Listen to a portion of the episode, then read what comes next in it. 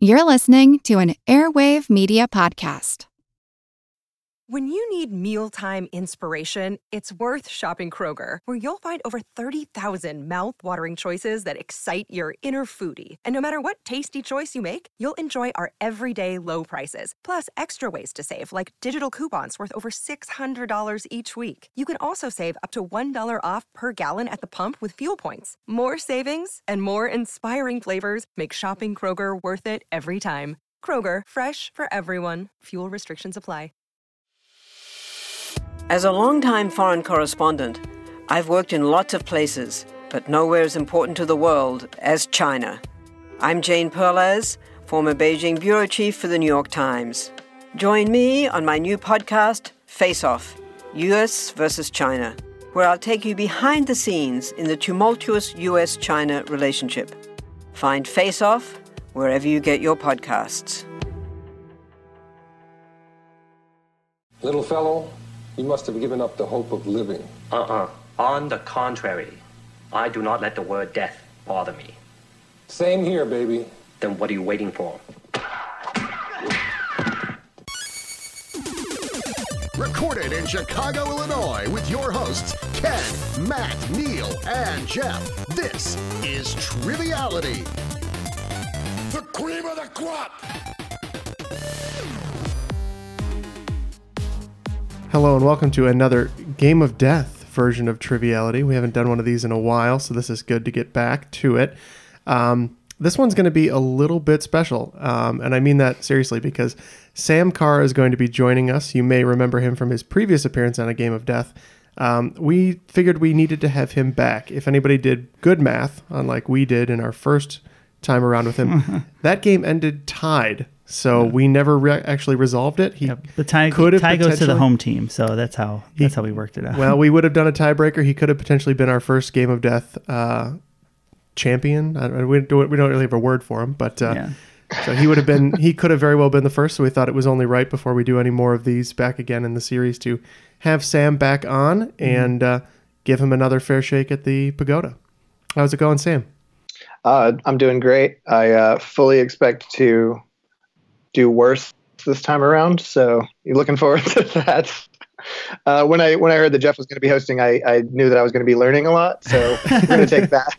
That's going to be my positive perspective for this game here. So no, definitely excited and appreciate the uh, appreciate the opportunity for a rematch. So And uh, noticeably silent today is Neil.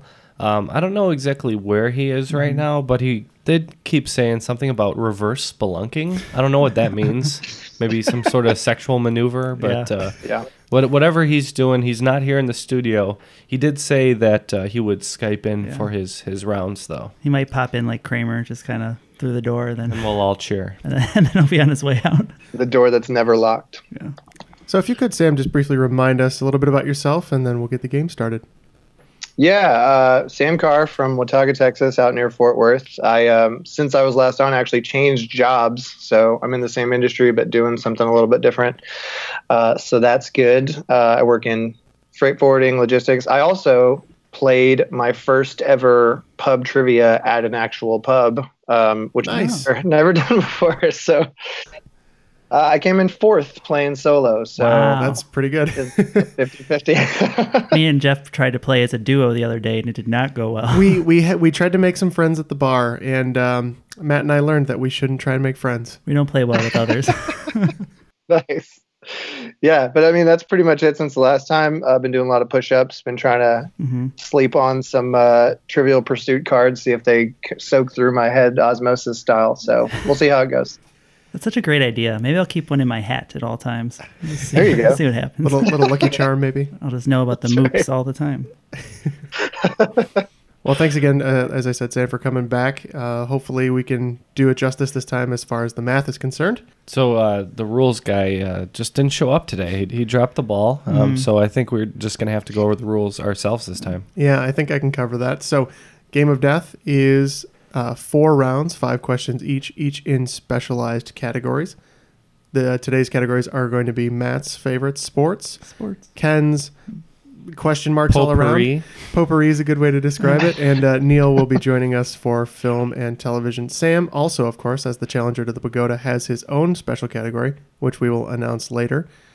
Mid round scoring, it'll be 10 questions, 5 points apiece for triviality, 10 points apiece for our guests. And the final round, where Team Triviality can work together, and uh, 5 questions are standard normal round, 5 questions each, uh, wagering up to 30. So what floor are we starting on? Uh, I I believe we're going to start on the sports floor. All right. Kick it to Great. Matt first. As Right. you all know, that's my favorite. That's my- well, you got to you got to get it out of the way. So, exactly. so if you're ready, we will get started. Let's do it. Question 1. Dwayne The Rock Johnson was a promising defensive tackle playing in college for the Miami Hurricanes until he was sidelined by an injury. His replacement was what future Buccaneer, Raider, seven time Pro Bowler, and ultimately Hall of Famer. Okay, I'm locked in then. So he was injured, so he switched sports to one Wrestling. that he won't get injured in. Yeah. He well he, he stopped playing football. He really couldn't Yeah. get back into playing Yeah. football at that point. So Good thing wrestling is safe. Yeah. a nice non-contact sport. Exactly. yeah, you said uh, the rock football, and I wrote Miami, and then you said Miami. So past that, I'm kind of lost. But uh, Raider. I wrote Miami with a cross out through it too as he was writing. Exactly. Right. I'm doing these in the Neil style where you start writing what you think is going to be the answer and then and then he blows right past it. Exactly, exactly. Uh, no, Raider Hall of Famer, and I have. I'm sure the time is wrong, but I just wrote um, Howie Long. All right. And uh, what were your thoughts on this one, Matt? So I actually definitely had this guy's jersey. I was a huge Bucks fan at the time. They had those really cool red jerseys with the the skull and crossbones all over them. I'm almost 100% sure that this is Warren Sapp. And points will be going to Team Triviality on this one. It was indeed Warren Sapp. Well done, Matt. Mm-hmm. I'm so shocked that you guys get points and I didn't. Was not expecting that at all. Uh, we know this isn't your round, but No, hey, I've actually been practicing more on the sports than anything, so uh, I did actually make an effort. So that's, that's great. Um, I will never It's try. more than we can say. Ken and I will never try that. Question two.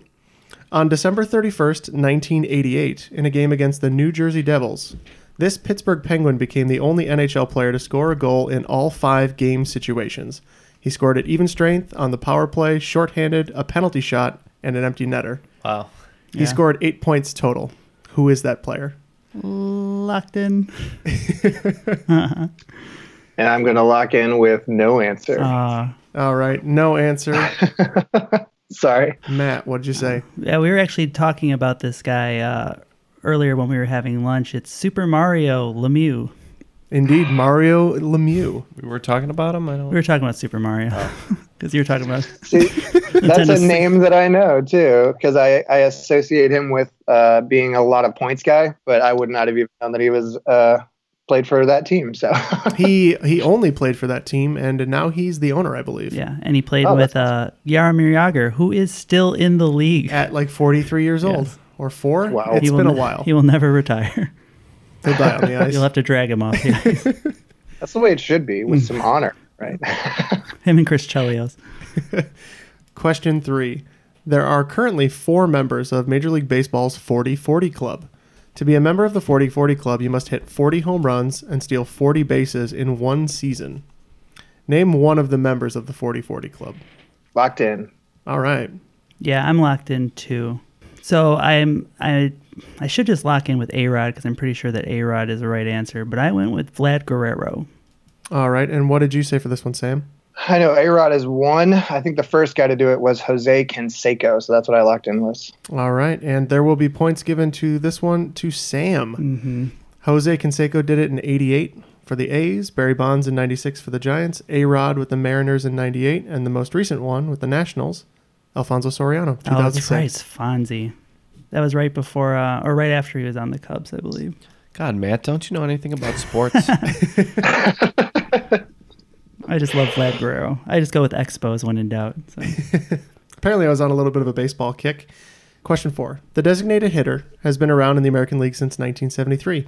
The Silver Slugger Awards were instituted in 1980. Thus, the first designated hitters couldn't win the award. Who was the first designated hitter to win the Silver Slugger for the designated hitter position for the Yankees in 1980. Okay, now we're talking. Whoa, that's a lot of stuff there. Okay, so I am now I'm locked in with a 1980s Yankee player. 80s Yankees. I don't know. Uh, all the players I'm thinking of are 90s, but um, I know Derek Jeter plays for the Yankees, and I know he played in the 90s, um, and I think he was probably you know born in 1980. So yeah, very impressive feat by him. Who's the guy with the beard? He uh, he's like he's Santa a pitcher, Claus. but I think he hits. Yeah, let's go uh, Clemens. How about Clemens? Clemens. All right. And Yeah. what did you say for this one, Matt? Uh, the only thing I could think of is 80s and slugging, and uh, I just went with uh, Mr. October, Reggie Jackson. All right. Sam said Clemens. Matt said Mr. October. It is Mr. October, Reggie Jackson himself. You got to be kidding me, dude. You got me last game with a Reggie Jackson question. I didn't even realize. I originally wrote uh, Harmon Killebrew. I should have. I should have gone back and listened to that episode before I wrote this one. I will guess Reggie Jackson in every game from this point forward. He's going to be my lucky Jackson for every baseball question. No. I like it. It's, it's a strong play. Question five. In the last 13 seasons, 10 different teams have made it to the NBA Finals. I wrote this question after I realized I had three baseball questions, so I- Okay. I, took one out. 10 teams have made it to the NBA Finals. The Heat and the Cavs have combined for five appearances each. The Warriors clock in at four. Of those, only two made the trip just once. Name either of those two teams.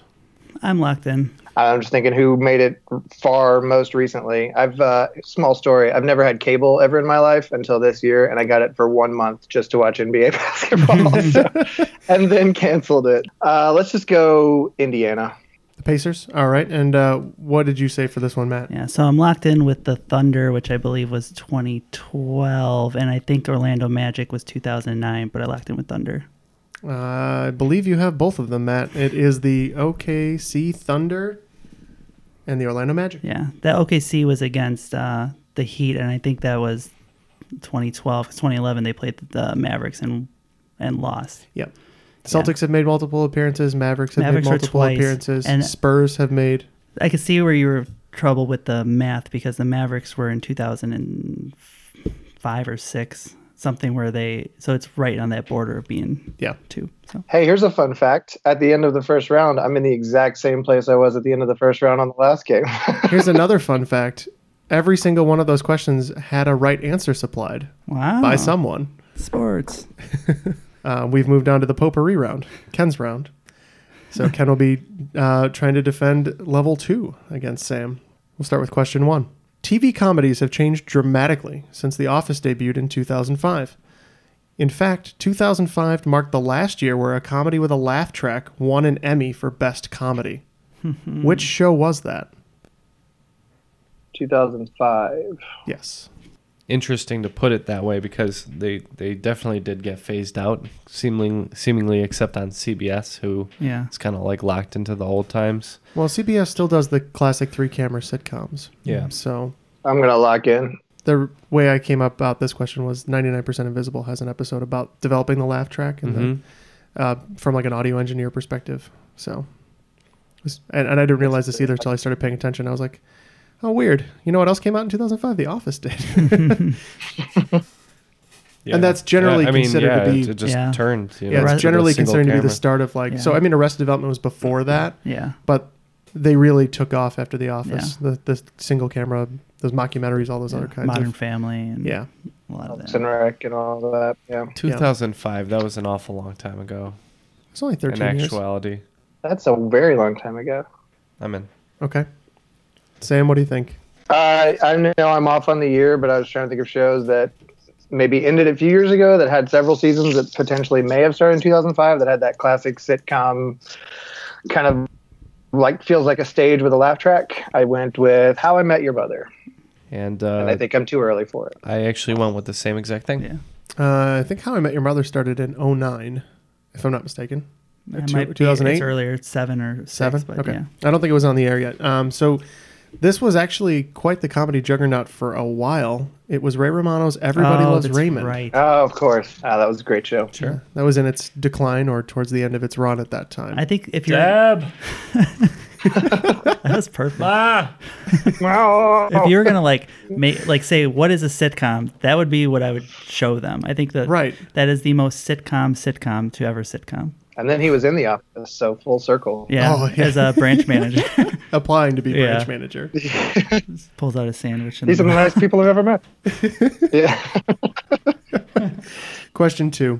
There are three major linguistic branches in Europe which cover the majority of spoken languages. Two of them are Germanic and Romance languages. What would be the last major branch? I don't even know what that question means. Yeah, I'm in the same boat. I'm glad I'm not on this level. Linguistic. Get me on. So the linguistic branches. So there's like several different Germanic languages, several different Romance languages, and Mm-hmm. then Mhm. this other language group covers a few other different languages. Okay, I'm gonna lock in then. I'm gonna go with Celtic. All right, Ken's going with Celtic. What do you think on this one, Sam? Yeah, I always associate Celtic with Ireland. I was thinking the same region he was thinking, but instead of Norse, I said Nordic. The other major European language Gaelic. branch is Slavic. Slavic. Slavic. So many of the uh, northern uh, regions you were thinking of, um, those are actually Germanic in, Oh, okay. in origin relation. Um, but like Finland, Belarus, the Baltic areas, those would Mm-hmm. be, uh, and then Russia, uh, Russian would be all Slavic So you languages. guys were kind of thinking the right area, just couldn't get to the word. So Latin languages would be under Romance or one. Romance, right? Right. The French, Spanish, Italian, those are all uh, Latin adjacent. Got it. Question three. Which famous historical woman who died around the age of 21, 2021 in England had a given name which translates to spoiled or rotten child? The historical records may not know if this is an accurate depiction, but it's almost certain that retellings of her story in film are way less than accurate. So she's famous enough to have multiple films about her. I'm in. Died in England around age 20. So I'm wondering if the first name i- it's have of another origin, right? Like if it's a Spanish name or a French name or something. I don't know, man. I'm just gonna say Marie Antoinette, even though she was older, and I'm pretty sure in France. And when I think of young women who I think died in England, uh, I think of Joan of Arc. But uh, in this case, I think of Pocahontas. And Ken will be getting credit on that one. Pocahontas translates, uh, I can't remember which Native American language that is, but it's uh, to spoiled or rotten child. There you go. See, had I thought of Pocahontas, I would I would not have thought of Pocahontas two, where she returns to England, which was you know not as good as the first one. There's Pocahontas 2? Is that like Yeah. a direct to DVD deal or whatever? Oh, I'm sure it was. Direct to I'm sure it was. VHS, thank you. Um, Oh, excuse me. it was definitely VHS. Pick it up at your local car wash. Question four. Now we all know that um, Ken's round tends to be a bit of potpourri, but um, Ken really gets kind of gypped because uh, he also loves film quite a bit. So I had to throw a couple film questions in here for him, um, even though that's generally Neil's focus. So Sure. Forget Neil. He's not here. Question four. Robert Duvall received his first acting credit for his silent portrayal of a famous literary character in which 1962 film? Silent role of a literary character. Yes. Bobby Duvall. If you look at my page of notes, it looks like I don't even know how to read, so that's fine. so now I'm stuck on is the character unable to talk, or is it just like a passing cameo type? Yeah, deal? right. That's what I was thinking.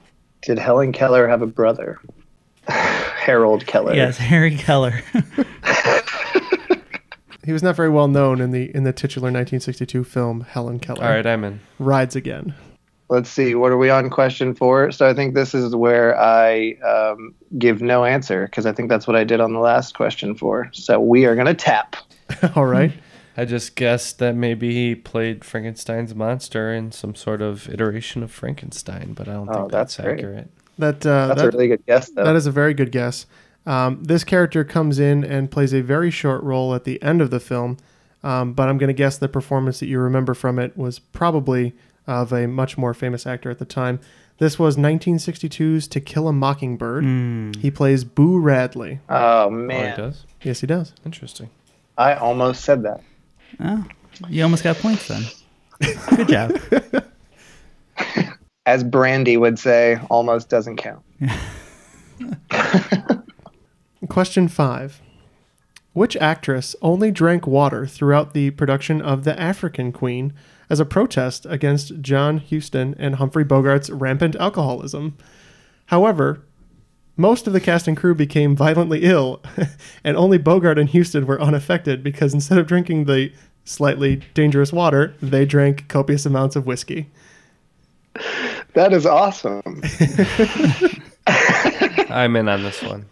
What a justification for alcoholism. Oh, you're locked in? Yeah. Is that Katherine Hepburn? I locked in with Katherine Hepburn. So And Ken? It is Katherine Hepburn, and she's you know she's a you know was a very independent woman, so I could I could definitely see her doing the protest. And you both answered correctly with Katherine Hepburn. So, following the first two rounds, let's do a brief recap. Team Triviality is holding the lead at 60, and Sam has a score of 20. But we got the swing round coming up and Sam's round. There's a lot of points still A on the lot board. of points still on the board, a lot of room to catch up. And um, apparently, I'm not good at writing hard sports questions, but I'm okay at writing hard potpourri questions. So, Oh, they were hard. He only got one right. I'm just really, really good at it. is your uh, is your shoulder blade uh, sore from all that patting yourself on the Oh back? yeah, and now it's sort of from carrying the team. Uh, is that a phone I hear ringing in the background? What is that? Hello, hello, Neil. Hello, I'm uh, coming to you guys from the, the future, kind of. I don't think so. Not really, not really. If anything, you're coming to us from the past. The recent past.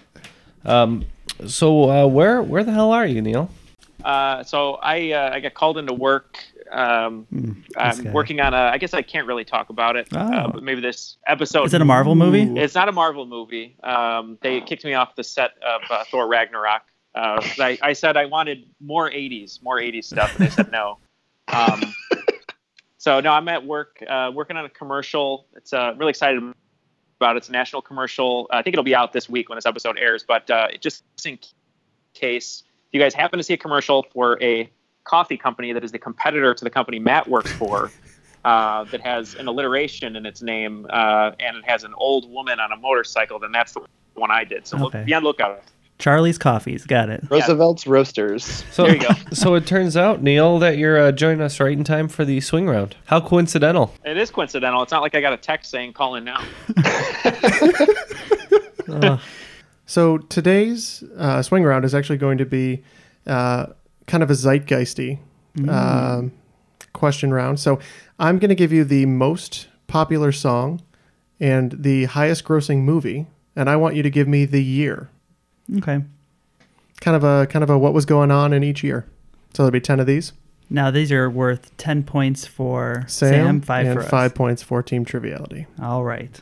All right, here are our movie and song pairings. Question one Jurassic Park and I Will Always Love You. Number two, Back to the Future and Careless Whisper. Number three, The Dark Knight and Low. Number four, Cleopatra and Surfin' USA. Number five, Ghostbusters and When Doves Cry. Number six, The Bible and Ballad of the Green Berets. Number seven, How the Grinch Stole Christmas and Breathe. Number eight, Jaws and Love Will Keep Us Together. Number nine, Toy Story and Gangsta's Paradise. Number ten, The Exorcist and Tie a Yellow Ribbon Round the Old Oak Tree. The same year as The Exorcist. Yep. Ninety-three for Jurassic Park. That's correct. So Back to the Future, I know it takes place in, in 1985, but I feel like it came out a year or two after, ri- or was it 85 exactly? Yeah, it's 85. Yeah, Dark Knight is 08, right? that's correct. And that's low with the yeah. Jaws is 75. 75 for Jaws. Yep. Exorcist is two years before Jaws, 73. Toy Story's ninety five Yeah, that's what I was thinking. because Gangster's Paradise came out with um, what's that movie? Dangerous Minds. Yeah. Uh, Dangerous, Dangerous Minds. Minds, yeah. Don't don't give us clues. Michelle Pfeiffer. 95. That's then? that sounds ninety five. I had that I had that single on cassette, which tells you the era, and I. And my, Oh, really? And my first CD was in '96 when I got the Space Jam soundtrack. so. Oh, wow. Cleopatra, Surfing USA. 60. Yeah, that's got to be um, that's got to be like 62, 67. 63. I want to say Cleopatra is 62, like between 61 and 63. And All right, surfing, let's say 62 surfing USA is off um, one of those early Beach Boy albums, right? Yeah. that's So that makes sense. All right, Ghostbusters and When Doves Cry. That's that's got to be 84. So yeah, it's got to be like 83, 84. Let's go 83 on that yeah. one. Uh, when Doves Cry came out before Purple Rain, which was How the Grinch Stole Christmas and Breathe. Grinch, I think is I want to say 2000. That's just I, I'm pretty sure that came out when like the millennium hit, but I could be wrong. Could be 2001, but the Bible came out in like 32 AD. Uh, I didn't read it at the time. And I will start with the first one. What was your year, Sam? I had well, I wrote 91 and crossed it out, and wrote 92 and crossed it out. I think it's I 92 was the final answer I liked. In it. All right, Sam said 92. What did you say, Team Triviality? we went with 93. And the correct answer there, 1993. All right. All right, number two, Back to the Future and Careless Whisper. What'd you say for that one, Sam? 1986. And Team Triviality. One before 1985. All right, Triviality will be getting the points on that one. It was 1985. I'm going to request Andy Saunders rules, please. Within one, yeah. All right, question three. The pairing was Dark Knight and the song Low, I believe by Little John. All right, what'd you say, Team Triviality? Um, yeah, that's correct. Um, it's uh, 08. And what'd you say on that one, Sam? 2008. They always come out on my birthday, so July 20th every year there was a Batman movie. I can't Batman movie, so that one was 2008. Indeed, 2008, both teams getting points on that. All right, your next pairing went a little bit further back. It was Cleopatra and Surfin' USA. What'd you say, Sam? Uh, shout out to Batman again. I said 1966. Ah. Adam West. And what did Team Triviality he come was up with? definitely surfing a little bit. We went uh, a little earlier than that. Went 62. ah, both teams actually missing on this. The Mm-hmm. year was 1963. Ah, that was close. We were close. good job, Neil. You were Close, close. close only counts in horseshoes, Neil. I know. I said. Well, I I feel good about it at least. So for myself. All right, pairing for number five was Ghostbusters. That year it was When Doves Cry. What'd you say, Sam? uh, drives me nuts that I don't know when Ghostbusters came out. I did um, 88. All right, and what did you say, Team Triviality? Uh, went earlier than that in 83. All right, Team Triviality again, one year too early. The year was 1984. Question six paired the Bible with the Ballad of the Green Berets. I will turn it to Team Triviality for their answer. That's a classic and a classic that I don't know anything about. We went with 69. Nice. And uh, Sam, what'd you think? Uh, I said 1960, trying to go as far back as I could on your list there. All right, so that uh, that was very prevalent in the year 1966. Oh, there's the 66. You'd find uh, you'd find you'd hear maybe this song while going to the theater in number seven, "How the Grinch Stole Christmas" and "Breathe." What was your answer on that one, Sam? Was that Faith Hill's Breathe? Which Breathe was that? Uh, I believe it was Faith Hill's "Breathe." Uh, year 2000. And Team Triviality. We went in the year 2000. In the year 2000. Great shout out to the old Conan gag. It was indeed in the year 2000. In the year 2000. You got to wear like the lighted collar and everything.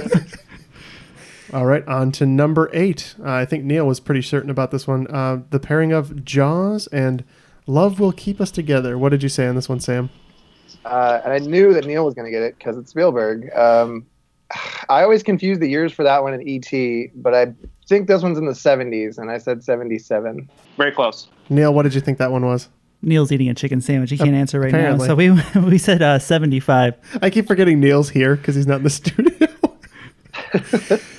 and uh, Team Triviality is, in fact, correct. It is 1975. Number nine, Toy Story and Gangster's Paradise. I remember both of these fondly as a child, which is kind of weird. Sam, what did you say about this one? It's an elementary school throwback combo there. Uh, 1995. And Team Triviality. Also went 1995. Of course you did, because you are correct. It is 1995. And the final one. This one is a particularly funny pairing. Uh, the Exorcist and tie a yellow ribbon round that old oak tree. What'd you say, Sam? 72. Team Triviality? 73. And the answer is 73. Oh, come on. That's one away. Classic uh, Max von Sydow roll. so if I if I've done my math correctly, I believe uh, that Samuel add 30. Is that correct? yep. Team Triviality adds 35. 35. Hey, I'm more than half though, which I think is better than the last time. So I actually thought they would get it less right in that for some reason. I don't know why. You underestimated Neil's I ability forgot. to know I every kind of, movie. I kind ever. of sort of forgot that Neil would be in on this. Want to learn how you can make smarter decisions with your money? Well, I've got the podcast for you. I'm Sean Piles and I host NerdWallet's Smart Money Podcast. On our show, we help listeners like you make the most of your finances. I sit down with NerdWallet's team of nerds, personal finance experts in credit cards, banking, investing, and more. We answer your real-world money questions and break down the latest personal finance news. The nerds will give you the clarity you need by cutting through the clutter and misinformation in today's world of personal finance. We don't promote get rich quick schemes or hype unrealistic side hustles. Instead, we offer practical knowledge that you can apply in your everyday life. You'll learn about strategies to help you build your wealth, invest wisely, shop for financial products, and plan for major life events. And you'll walk away with the confidence you need to ensure that your money is always working as hard as you are. So turn to the nerds to answer your real world money questions and get insights that can help you make the smartest financial decisions for your life. Listen to NerdWallet's Smart Money Podcast wherever you get your podcasts. Hey there, I'm Dylan Lewis, one of the hosts of Motley Fool Money. Each weekday on Motley Fool Money, we talk through the business news you need to know and the stories moving stocks on Wall Street. On weekends, we dive into the industries shaping tomorrow and host the experts, authors, and executives that understand them. Tune in for insights, a long term perspective on investing, and of course, stock ideas. Plenty of them. To quote a listener, it pays to listen. Check us out and subscribe wherever you listen to podcasts. All right, so coming out of the swing round, uh, Team Triviality adds 35, Sam adds 30. Scores are 50 for Sam and 95 for Team Triviality. And we'll be moving on to Neil's level of the pagoda. So Neil has found some time in his schedule to join us, which is very nice. And uh, so we'll be moving on to him. And we'll start with question one Which Winter Olympic sport is a major plot point for the James Bond movie For Your Eyes Only?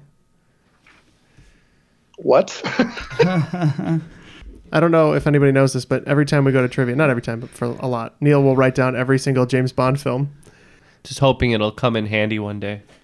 the thing is though is i don't uh, i don't like rewatch the movies so i just i like at least knowing that i can name them I do that with Major League Baseball teams because I'm confident I'm going to forget one every time. So trying to think of what would be a good action scene they usually have downhill skiing which i don't think it is that's on her, on her magic secret service and then another one with roger moore um, just trying to think of what would be the fastest winter sport that they could do a, like a chase scene with or something so i'm leaning towards uh, bobsledding maybe or Getting some uh, help there, Neil? luge uh, no no mark asked if i was talking about timothy dalton um, That's Mark P. Smith of the Movieality podcast.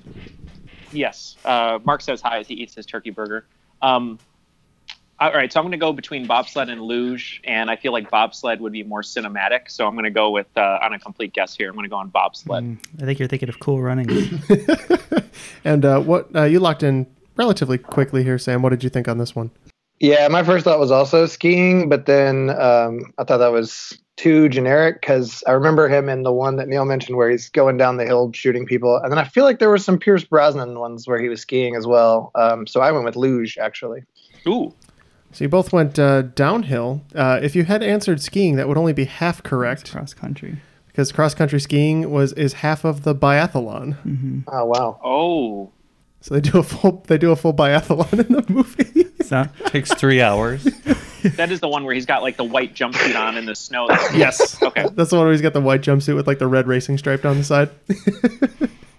Question two Who is the only person to win an Oscar for Best Director for the only movie they ever directed? They shared the honor with Robert Weiss for their work on 1961's West Side Story. And you're saying that movie was West Side Story, or Yes. they just have okay. Yeah, they co directed with Robert Weiss West Side Story. Uh, I'm going to I'm going to lock in. I'm gonna say Neil E. Fisher. I wish. Uh, final answer. Neil Locked would, Neil would be in his 70s then. He's looking pretty good for Exactly. his age. He And, works uh, out, I assume, right? Cycles or something. So Neil E. Fisher is the uh, is the submission for Sam. And what did you say on this one, Neil? I, I could be wrong. I just I know the poster really well, and uh, Spielberg is going to be remaking West Side Story, and he's casting right now for it. So I kept seeing the poster, like, oh, he's remaking West Side Story. Here's the original poster. And if I'm correct, I think it's Jerome Robbins. All right. So the co-director for West Side Story um, had won other Academy Awards, but mostly for choreography, and that would be Jerome Robbins. Wow. Wow. Good pull. That's Oh, a name I have not heard before. It's because he only won one thing. I wouldn't have gotten that question unless you gave the West Side Story clue. Otherwise, I would have been like, I said, yeah, I said West Side Story on purpose. I was like, this is way too hard otherwise. Question three John Patrick Looney was a Rock Island, Illinois gangster and the inspiration for a 2002 character, John Rooney, in the film Road to Perdition. Who portrayed the character, John Rooney? I'm gonna lock in. all right, so Sam's locked in. Um, so it's either got to be uh, Daniel Craig's character, um, although it could be could be Paul Newman too. No, I don't think it was. I'm gonna go with uh, I'm gonna go with uh, Daniel Craig. All right, so locking in with Daniel Craig. What did you have on this one, Sam? Am I thinking of the right movie? You said Road to Perdition, right? was that also a graphic novel? Yeah, it was. Was Tom Hanks in that movie? He was. Okay, Tom Hanks is what I locked in with because that's the only person I could picture on the cover of that movie. So. All right, It's- well, it's uh, Paul Newman though. I think, It is right? Paul Newman. Yeah, it's Ken. it's Ken Oh, Are you picked up sure on- it's Looney with an L or is it an R? So in the movie, it's Rooney. In real life, it's Looney. Correct. Oh, that's where I'm getting mistake. Okay, that makes Yeah. sense. We're good. Yeah. Hey, I agree. At least he didn't get points either. Question four. I did a little bit of a tri bond for Neil. I'm going to give you three actors, and I would like to know what movie they were all in together OJ Simpson, Fred Astaire, and Paul Newman. Wait, uh, I'll, I'll wait till Sam locks in. He did. I'm locked in. Oh, um, so first, the first thing you'd want to go for would be like uh, Naked Gun, but uh, he's also in Fred Astaire. Who's the other guy? OJ Simpson, Paul Newman. Fred Astaire, and Paul Newman. Oh, Paul Newman. Oh, easy. No, no, no. I, I got it now. I, I didn't hear Paul Newman. I'm in. So we're both in? Yeah. Well, all right, Sam, what did you have on this one? Uh, well, Neil said the first thing you want to go with is Naked Gun, so that's what I went with. that's the only O.J. Simpson movie I can think of. And uh, Neil, apparently, uh, once he remembered Paul Newman was in this, uh, seemed to have gotten it. So what did you say, Neil? Yeah, along with uh, Poseidon Adventure, it's the other uh, favorite uh, disaster movie of mine. It- It's The Towering Inferno. Well, uh, I, I didn't realize this was uh, one that you were so familiar with, Neil, but you are correct. It is The Towering Inferno. Wow. Yeah, OJ is uh, he's a security guard or a, uh, a fireman. I can't remember, but um, yeah, he's got a small role in it. All right. And question five. This is the only one that's not a film question, but it is pop culture. So I think I think Neil should have a chance at it. We'll see. Question five. Phil Collins might be one of the most interesting musical collaborators in the business, recording the chorus uh, with Bone Thugs and Harmony's song Home. He did that on purpose. He was very excited about the project. Not to be outdone, Sting did a live performance of which Puff Daddy song at a memorial concert for Biggie. The song so heavily samples from Sting that he actually owns Hmm. 100% of the publishing rights. Okay, I know this. I just got to think of the title. yeah, me, me too. I know the song. I can't think of the title. Singing in my head right I now. know you are. Yeah. And now I'm mixing it up with the uh, Islands in the Stream one that Buffy. Yeah, oh yeah, right. Uh, I think with a little faith, I'll, I'll figure it out. Oh, I see what you But did you there. got to have faith. Yeah. yeah, it's Limp Biscuit. a little faith, Evans. I'll be every breath. Okay, I, I'm gonna lock in with what I think it is, and if it's not, then we'll see. But Uh. Mo money, mo problems, right? That's right. Every day we pray for you. Da, da, da, da, da, da. Um, Those are great lyrics, Neil. I, I, I- I'm right there with Sam. Like I know it's uh, it basically it's a it's a cover of Every Breath You Take, but I want to say it's just called "I'll Be Missing You" for Biggie. I'm gonna go with that. I'll be missing you. Okay, Sam, and what did you say? the exact same thing. I'll be missing you. Indeed. Um, so he used it without permission, and uh, S- uh, Sting acquired the 100% publishing rights. Hmm. Mm. So uh, even though he did it in a joint performance, which you should watch it because it's very awkward, they never look at each other. It's "I'll be missing you," Mhm. not, not I'll be watching you. not "I'll be watching you." No. No, Sting Sting is always watching you. Even right now. that that feels accurate. Lady A Day. All right, so uh, tacking tacking another thirty on to the team triviality score, Neil brings it up to one twenty five, and Sam is at sixty, I believe. But we'll have Price Waterhouse Coopers do independent auditing on that. Calling one of the big four to get. It's those hanging chads you have to watch out for. But now is the time we've all been waiting for because Sam's about to make a little comeback here, perhaps. Uh, I I hope so, uh, because Sam is now uh, getting his round, and uh, Sam wanted. Uh, well, he gave me a couple options, and one that I thought um, would be fun for everybody. Um, although now I wish I w- wrote one that would just punish team triviality. Um, so we're doing uh, we're doing emo and indie bands. So I'm pretty excited about this one myself. Uh, who would you like to call out for this one, Sam? Uh, well, that's one of the things that drew me to your guys' podcast was all the references you made to all the music that I grew up listening to. uh, so I think you would all probably do okay, but I actually uh, big fan of the head-to-head, so I'm going to go with Ken on this one. All right. All right. All right. This will be fun. Should be good. Uh, and then Neil, you're dropping out. Yeah, just hold hold down the fort, and then if you want to call me, Yeah, America's not going to run on its own. hold down the pagoda. take care, guys. Thanks. Bye Oh, now that Neil's gone, don't you hate that guy? He's still on the call. He's like, son of a bitch. Still here. still here, guys. All right. So as uh, as previously mentioned, we're going to be doing uh, indie and emo bands, which I'm very excited about. Um, and uh, Sam has very bravely called out Ken. I think Ken will do okay on this, but we'll see. So question I number think one. Matt's the juggernaut here. Though. I, I agree. I would agree with that. Question number one. You can go to hell for heaven's sake, but ultimately what this band wants is only about 2.9 miles away, assuming you're five foot seven. I could hear the lyric in my head being sung, and I can't remember who sings it. Me either. And the reference is weird too. do, you, do you get what he's getting at? 2.9 miles away if you're five foot seven. Do you know what that means? No, but I'm assuming you do. I'm trying to figure it out right now. That's the part yeah, that I'm. I, I think I focusing know on what that, I think I know what that means. It's shortstop from Tokyo. This was one that I No, no. like. I wrote, and this is this is much like your question earlier, where I wrote it, and I was like, "Oh, this is dumb. I love it." I don't know, man. If we're going emo and indie, it sounds like it would be an AFI lyric, so I'm gonna go AFI. Yeah, I'm gonna go uh, whiny as well and go with uh, Under Oath. All right, so "Go to Hell for Heaven's Sake" is a direct reference to the band. The reference to the band's name.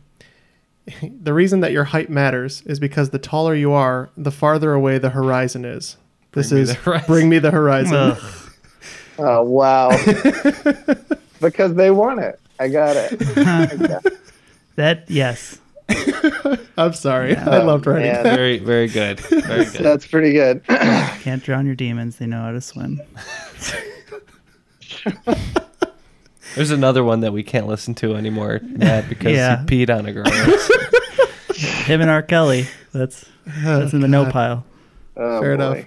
Sorry, that one was that when I came up with the idea for that, I was like, I love this. Hmm. Sorry. That's really good. Sorry to all the project. listeners who had no idea what that. It makes sense after you say it, but it's wow.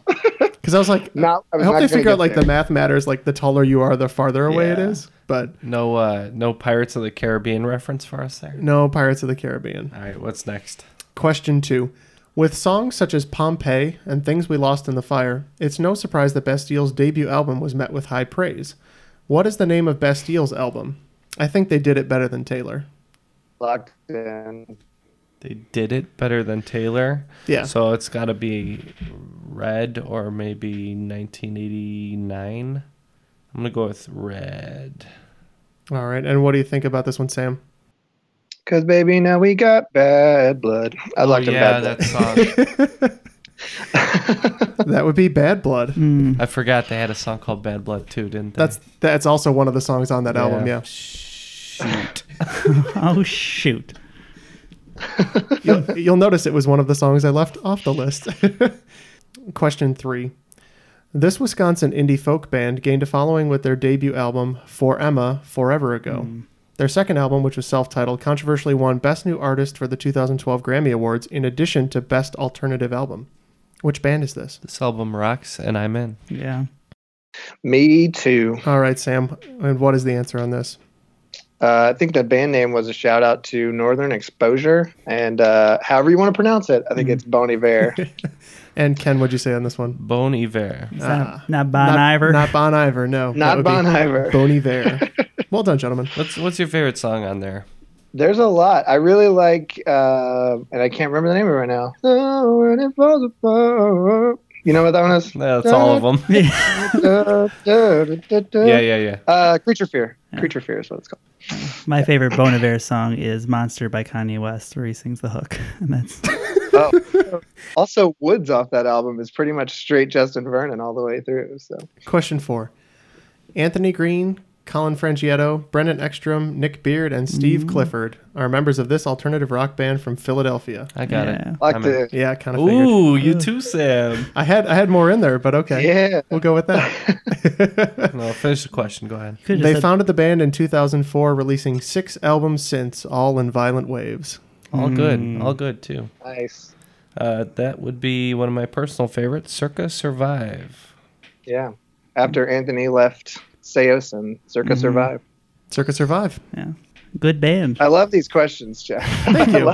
I'm very happy with them. this is this is my favorite round of this show. this is very for a very niche audience. So I, I wrote I wrote specifically for Sam. And here comes the horse the band question. Go no, ahead. there will be no horse the band questions today. We got to get in touch with. We got to reach out to Horse the Band. I wonder if they would actually do anything for us. That'd be great. Let's reach out to Horse the Band. You guys are in Chicago. You've got so much Midwest emo up there. Just call Mike Kinsella, see what he's doing, and have him. He's running his uh, Twitter. I wouldn't mind if we got uh, Alkaline Trio out here either. That'd be great. Most of them are pretty busy these days. I know. Too famous with the uh, Blake 182 now, so I, I don't know what Dan's doing. He was doing an acoustic. Yeah. But he last. Dan Andrino in the emergency room, I believe. Oh, okay. Yeah. Sounds right. It was somebody weird like Dustin Kensrew or something though that he was touring with. Mhm. I was confused. So And now there are nine listeners left to the show, but welcome because we love all of you very much. Question five. Natasha Khan received Mercury Prize nominations for her albums Fur and Gold, Two Sons, and The Bride. What is Natasha Khan's stage name? what were the album names one more time? Fur and Gold, Two Sons, and The Bride. This one is probably a little less famous than the other ones, but How do you spell Khan? K A H N.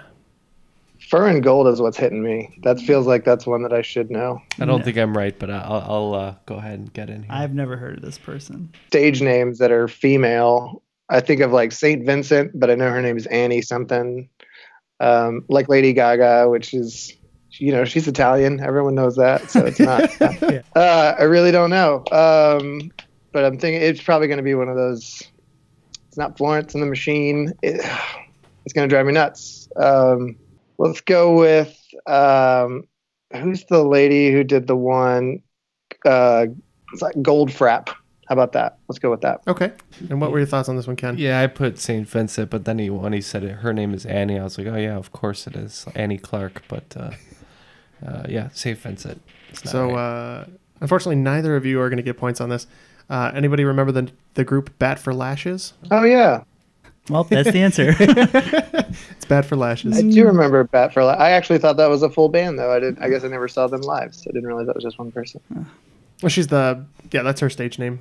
So yeah, they take it from her. But yeah, there are other people involved in the project, but it's mostly her. Gotcha. so that brings us to one forty-five to ninety. Ooh, it's in, in range. And this is definitely anybody's game because I wrote the final round. All right. And who the hell knows what's going to happen there? All right, let's get right into it because I have to leave 20 minutes ago. Yeah, All right, so your categories, gentlemen, are going to be Olympic lies, Okay. all in the jeans, keep off the grass, manufacturing, and up in the air. Okay. We are locked in with our wagers. Sounds good. You're all set for the final questions? Yes, sir. Do All it. right. No, I'm no sir. I appreciate the unnecessary deference, but so category is Olympic lies. We've come to expect that the summer and winter games now occur every two years, alternating between the games. But that's not always been the case, as it used to occur in the same year. However, if you're like me, technically, one of the Summer Olympics didn't happen at all. Which Summer Olympics was technically held in seasonal winter? All in the genes. In developing fruit flies, it's possible that they won't develop a heart. What is the name for the gene on which this occurs? the gene shares its name with both a famous movie character and a 1974 pop rock song. Keep off the grass. Turf grass, or your lawn, takes up about 2% of the acreage of the entire United States. What U.S. state is approximately the same size as all U.S. lawns? Manufacturing. Which auto manufacturer got their start by merging three separate aircraft engine manufacturers in 1916? Their origin is noted in their name and paid homage to by their logo. Last one Up in the Air. The longest domestic flight in the world is from which world capital to the island of New Caledonia in the southern Indian Ocean, a distance of over 10,000 miles? That's the longest commercial flight from a world capital to an island in the West Indies. It's the longest domestic flight. It flies out of which world capital all the way to the island of New Caledonia, which is owned by the same country. Oh, okay. Which is located in the southern Indian Ocean. It's a distance of over 10,000 miles. And you're looking for the world capital? Yep. Okay. Calling all kids in the car. Brittany and Meredith here from the chart topping Family Road Trip Trivia Podcast. Are you dreading another silent car ride with the fam? We've got the cure. Three rounds of fresh trivia every single week. Movies, music, even science and Disney. We've got something for every trivia buff in the car. No more crickets chirping on those long journeys. The Family Road Trip Trivia Podcast is your secret weapon for connecting and laughing with kids of all ages teens, toddlers, adults, it doesn't matter. Spark their curiosity and challenge their brains with every episode. New episodes drop weekly wherever you get your podcasts. Search for the Family Road Trip Trivia Podcast and turn those car rides into epic adventures. Everybody, shush! William Shatner has something to say. Cat and Jethro, box of oddities. What do you do when the woman you love dies? Well, of course, you dig her up and you live with her. Aww. The show examines weird things. There are plenty of old photographs from this time period of children out in the streets playing in and among the dead horse carcasses. Oh, I miss those days. Things used to be so much simpler. Cat and Jethro. Then there's the urine wheel, which sounds like a really bad game show. Thing done weird things. Cat and Jethro Box of Oddities. That is really mysterious. Join Cat and Jethro Gilligan Toth for the strange, the bizarre, the unexpected as they lift the lid and cautiously peer inside the Box of Oddities. The Webby Award winning Box of Oddities podcast from Airwave Media. Ooh, this is rough. Yeah, I agree. I wrote the game. I think no one expects anything less. Regretting my wagers now. So now that the uh, answers are in, uh, it should be noted that Matt has also left the studio. this game of death is uh, resulting in uh, just a head-to-head between me and you, Sam. As I was to say, even if uh, it d- doesn't really matter who ends up on top, um, Sam already took down two of the three members of Triviality before we even finished the final. So Right. Took down is uh, not the correct way to phrase that. So. Defenestrated? Yeah, there you go. like like Prague. That's a, thank you. That made me very happy. With the wagers I made, I am uh, justifiably in a position I'd rather not be in, but uh, we'll see what shakes out. Well, we, we were t- we were two, so All right, so the first question is in Olympic lies. So again, I was looking for which Summer Olympics was technically held in seasonal winter. Uh, team Triviality and Sam both wagering 10 on this. What did you say, Sam? I had no idea. Olympics are rough for me. I just said 1920, not even knowing if that was an Olympic year. So Uh, should be. I think it was. Yeah, should be. your response makes me think it's not the correct answer, though. we said the uh, 2000 Sydney Olympics. I think you're onto something, Ken, with the Sydney uh, Olympics. Um, although I feel exceptionally dickish. When you said it, I had to look it up and make sure 2001. 2000 Sydney Olympics were held in September. So they weren't. Fall. It was in the fall is when they finished, and uh, so the games in 2016 in Rio were held locally in seasonal winter. Fair enough. At minus 10 for both teams. All right. Question two all in the genes. In developing fruit flies, it's possible they won't develop a heart. What is the name for this gene? Sharing its name with both a famous movie character, which I believe it's named for, and personally, favorite of mine, 1974 pop rock song. wagers to Sam betting high on this one were 20. So what'd you say on this one, Sam? Uh, pff, I don't know. I was just trying to think of heartless movie characters that may have had songs named after them. And uh, a buddy of mine was in a rock band called the Max Caddies one time, so I said Max Caddy.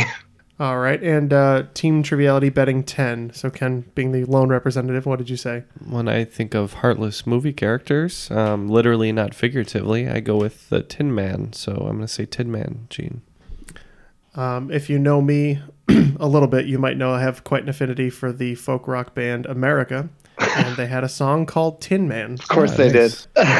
That's uh, way good. I answered that one last, and I was not going to get there. So This is this is one you should definitely make up a ground on because I'm pretty sure I'm the only one who knows about how big the United States is. So keep off the grass. Uh, the wagers were ten points apiece. Uh, so we'll start with you, Sam. What uh, what state is about two percent the size of the United States? Man, that was rough too. I was thinking of a small one, but one that wasn't too small, uh, and I ended up going with Vermont. Yeah, that's uh, the same strategy I use when picking an arm wrestling opponent. Um, uh, we went with Massachusetts, though. All right, both teams going to be losing points. Both teams went way too small. Oh, really? So the median the median size state in the U.S. two percent of the United States is actually Iowa. Oh man, and I had Iowa on my list. Seems it seems hard to believe, but yeah, it makes sense. Uh, Median sized state. A lot of corn. And occasionally Neil in a Hawkeye uniform. Yep. Oh, that's right. Also, winning talent shows for Frank Sinatra songs. So Only only in his dorm. Okay, we're not going to give him more credit than is due. It's not campus wide. All right, question four was in manufacturing. Uh, which auto manufacturer got their start by merging three separate aircraft engine manufacturers in 1916? Uh, what did you say on this one, Sam? You wagered 10. yeah, 1916 was the part of the question that I didn't write down, which now makes me think my answer is wrong. But uh, I had originally written like Subaru, thinking it was long enough to be the names of three different things, and I think they have SARS stars in their thing. But then I went with Mercedes, thinking that triangle might be an airplane. All right, uh, Ooh, that's not a bad answer either. Um, we went with uh, Buick due to the what we think are three diamonds in the logo. I, I understand the uh, the appeal to the logos. Buick actually is the oldest car company in the United States. They were formed in, I believe, 1902, 1903. Hmm. Um, Mercedes is much closer to the right guess, although they've been making cars since the uh, early 1900s. In fact, uh, 1886 was their first prototype. Um, this company is named the Bavarian Motor Works because they manufactured engines before they made cars, and their logo is a spinning propeller blade, BMW. Got Makes sense. And on to the final question. It's all up in the air. The longest domestic flight in the world is from which world capital to the island of New Caledonia in the southern Indian Ocean, a distance of over 10,000 miles. All right, uh, Sam with the high wager here, 15. What did you what did you have as an answer? I should really know who New Caledonia belongs to. Um, I answered Sydney. And team triviality wagering 10. Yeah, we figured uh, England has a vast empire, so we went with uh, London. You are you're not wrong that England has the uh, has quite the vast empire. Um, but believe it or not, um, the country with the vastest empire still is France. So the Mhm. longest domestic flight in the world flies from Paris, France, to the island of New Caledonia. Kind of like what I was saying to Matt when we were discussing it. Is that what about a country that uh, has like you know territories abroad, like France? Maybe Paris, France. sure, Maybe- you want to go with London? Sure. that is exactly how it happened. and uh, it is Paris, France. Right on. All right. So in in final in total, um, Sam fought his way back to the pagoda. Sam fought his way up the pagoda, but ultimately. Uh, it was the turn of team triviality in today's game 115 to 25 and all of that was the final round wagers so team triviality definitely getting by on the skin of their teeth on that one Why continue? Just let me pass. You have forgotten that I too am not afraid of death. You want to talk about a defenestration? That's what just happened out of the top of this. one. But honorably fought, and we should also mention since you tied the first game, it was the longest longest bout in triviality history. That's Sure, right. it took two matches Uh, well, if you want a third, let me know. I'm always down. To, And also, you know, most most of the triviality team did not have the uh, the energy to see it through. that's right. Uh, I guess I did do some damage. No, I greatly appreciate it. That was a lot of fun. And like I said, Michael, at the beginning, my expectation was to learn more than I actually knew. So I definitely did that. I'm kind of I'm kind of surprised at how well my my teammates did. Um, I thought it was going to be a little bit a little bit more even keel throughout that It was- game. it was tough, because some of but, those um, were uh, were good questions. Thanks again for coming on, Sam. You're always uh, you're always a blast to have on. One, one of our favorite guests for sure. Oh yeah, absolutely. If you guys want to do uh, an emo, lay it on me, man. I'll, I'll take you all down. So Let's do it. That was a lot of fun. it was. It was I enjoyed great. that round. I a would lot. be I would be more than happy to write a full lay it on me for that. not I, uh, not too happy though, because you got to still be a sad boy. exactly. well, it's funny. I just changed jobs. The company I was working at was Titan Services. The new company, uh, it's a German company named for Eckhart Motman, and it's actually emo trans. So it's pretty hilarious. Oh my god, it's great. We're all in our guy liner and our girl jeans, you know. I um I earmarked probably twenty or thirty web pages um for food for thought for. So we'll definitely have to have you back for an emo or indie lay it on me. That would be incredible. Yeah. Greatly appreciate the opportunity to come back. You guys have a great show, and uh, just looking forward to all the new episodes. And I, I think you get the satisfaction of of having that uncertainty where you probably would have beaten us, but we'll never know. the world may never know. Yeah. You can you can have that little asterisk on your Wikipedia page for potential first game of death winner. Don't they give those guys who take steroids too, right? Well, we'll never know. The world may never know. But uh, thanks again, Sam. We, we really appreciate it. Uh, on behalf of basically Ken and myself, Yeah, and the other two are laying on the on the ground next to the pagoda. uh, we'll also thank uh, Matt and Neil who joined us in today's game. But uh, that was Triviality.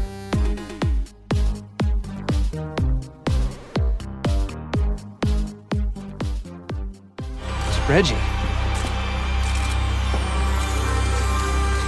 It's Reggie Jackson. Coop, nice going out there. Thanks, man. But, you know, I gotta tell you, it's because of you that I'm here. That's nice to know. I brought this for you. I saw some kid try to leave the ballpark with it. You gotta hang on to that. I got the two home run balls I hit in the World Series. Some wretched little got the third one. That sucks, dude. I gotta get my trophy. Uh, maybe we can have a hot dog sometime. All right, sounds good. Hey, Coop! I don't have your f- ball! Good luck next year. Oh, thanks.